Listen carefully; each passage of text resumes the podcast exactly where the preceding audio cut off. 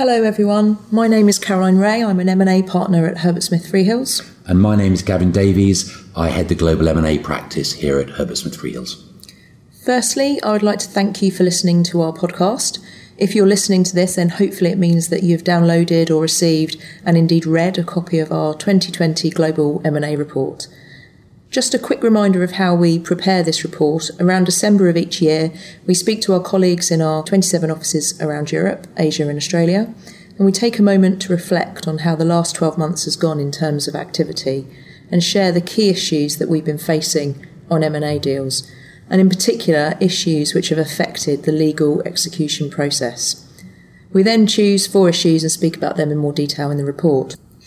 Gavin, before we mention the four issues for 2020, should we take a moment to reflect on your views on the level of M&A activity in 2019 and also explain the name of the report? It's called M&A in 2020, the new normal.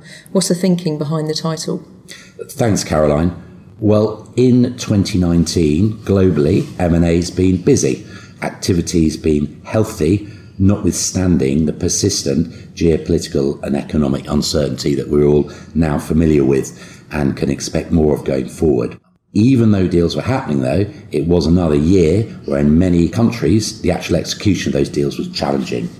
What are those challenges? Well, they are the political uncertainties, they're regulatory intervention, there's the presence of competing buyers in competitive global markets. Taken together, these factors have meant that on many deals, getting from parties agreeing to sign, agree a deal to closing on that deal has been difficult and taken longer. It means for us as M&A lawyers, we spent a lot more time with our clients and counterparties negotiating the conditions to those deals closing, negotiating the protection packages and the other sets of legal frameworks around the periods between the signing and the closing. How are we going to cover intervening events that occur during that time? We talked about this last year because deal disruption has been a theme for some time. Last year, we called our report succeeding in a climate of disruption. I think we now all recognise that the conditions that we are living in are not a short term feature of the markets. They're something that we all need to face going forward and will do for a number of years. These issues are the new normal for global M&A and that's why we've called that as the report name. Okay, so what are the four issues for this year? The first issue is ESG going mainstream. ESG is an increasingly important role in M&A as far as we're seeing. ESG is of course not a new topic. It's been on the agenda for many companies for many years, particularly in certain sectors like mining and resources. But accelerating awareness of the threat of climate has pushed ESG up the agenda for companies across all sectors. We're at a stage now where if companies ignore ESG, they may expose the business to significant reputational risk as well as liability from litigation and compliance failures. And this view is only confirmed by the letter from Larry Fink, the chairman and CEO of BlackRock, very recently, where he told CEOs that BlackRock would be making investment decisions with environmental sustainability as a core goal. So ESG is here to stay, and it's an important factor to consider into the M&A process. For example, it needs careful consideration both for diligence and post-completion compliance. The second topic we've called out is the return to the market of public to private deals. 2019 saw a return of financial buyers to the public markets in terms of making takeover bids, particularly in the UK, also in Australia and, and other markets. Private equity bidders are no longer deterred by some of the challenges associated with public deals. Private equity firms and infrastructure and wider real asset funds teamed up um, they had plenty of dry powder. They joined up in consortia in some occasions to boost their financial firepower. They're keen to assume the risks and rewards that are available in larger public to privates. We think this is also linked to the growth of the wider private capital class. There's the continued trend of pension funds, sovereign wealth funds, family offices, and this wider class, which perhaps historically has more typically been a co investor community.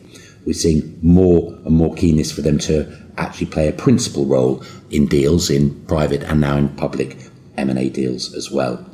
We think that these trends will continue into this year, particularly the appetite for public to privates, where financial buyers can see the potential to get greater value in perhaps underpriced public equity markets compared to some quite overcrowded private auctions.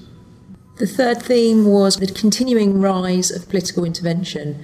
Again, this is not a new topic. We spoke about it last year, but we decided to keep it in this year as we're finding that it continues to be a really important issue for M&A transactions across the regions. The shift that we have seen towards stricter foreign direct investment regimes in countries that have traditionally been open to investment shows no sign of abating. The focus is now well beyond Chinese companies, and the concept of national security continues to be extended. It's no longer confined to deals in the defence sector. It includes critical infrastructure, communication assets, and advanced technology and data.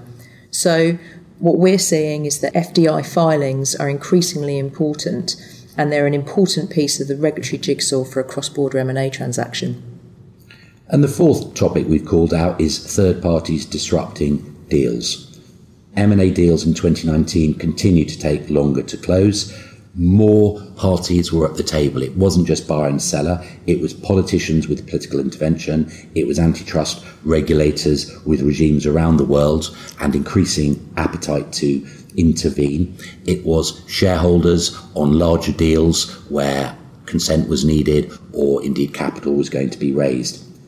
These players at the table and those processes necessarily extended the gap between signing and closing. And during that gap, that's given the chance for both activists and perhaps traditional shareholders to take a more active interest. It means that perhaps some of the conditions, market and economic around the deal has the possibility of changing, causing disruption, and it means that interlopers have the chance to come in and gate crash the deal.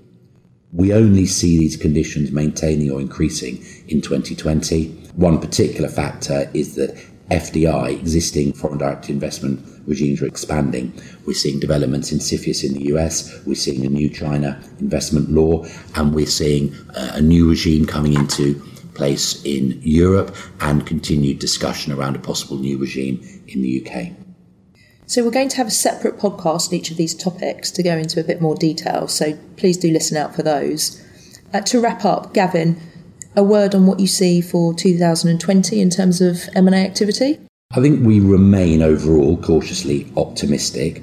There are many factors which seem like they should continue to drive M&A.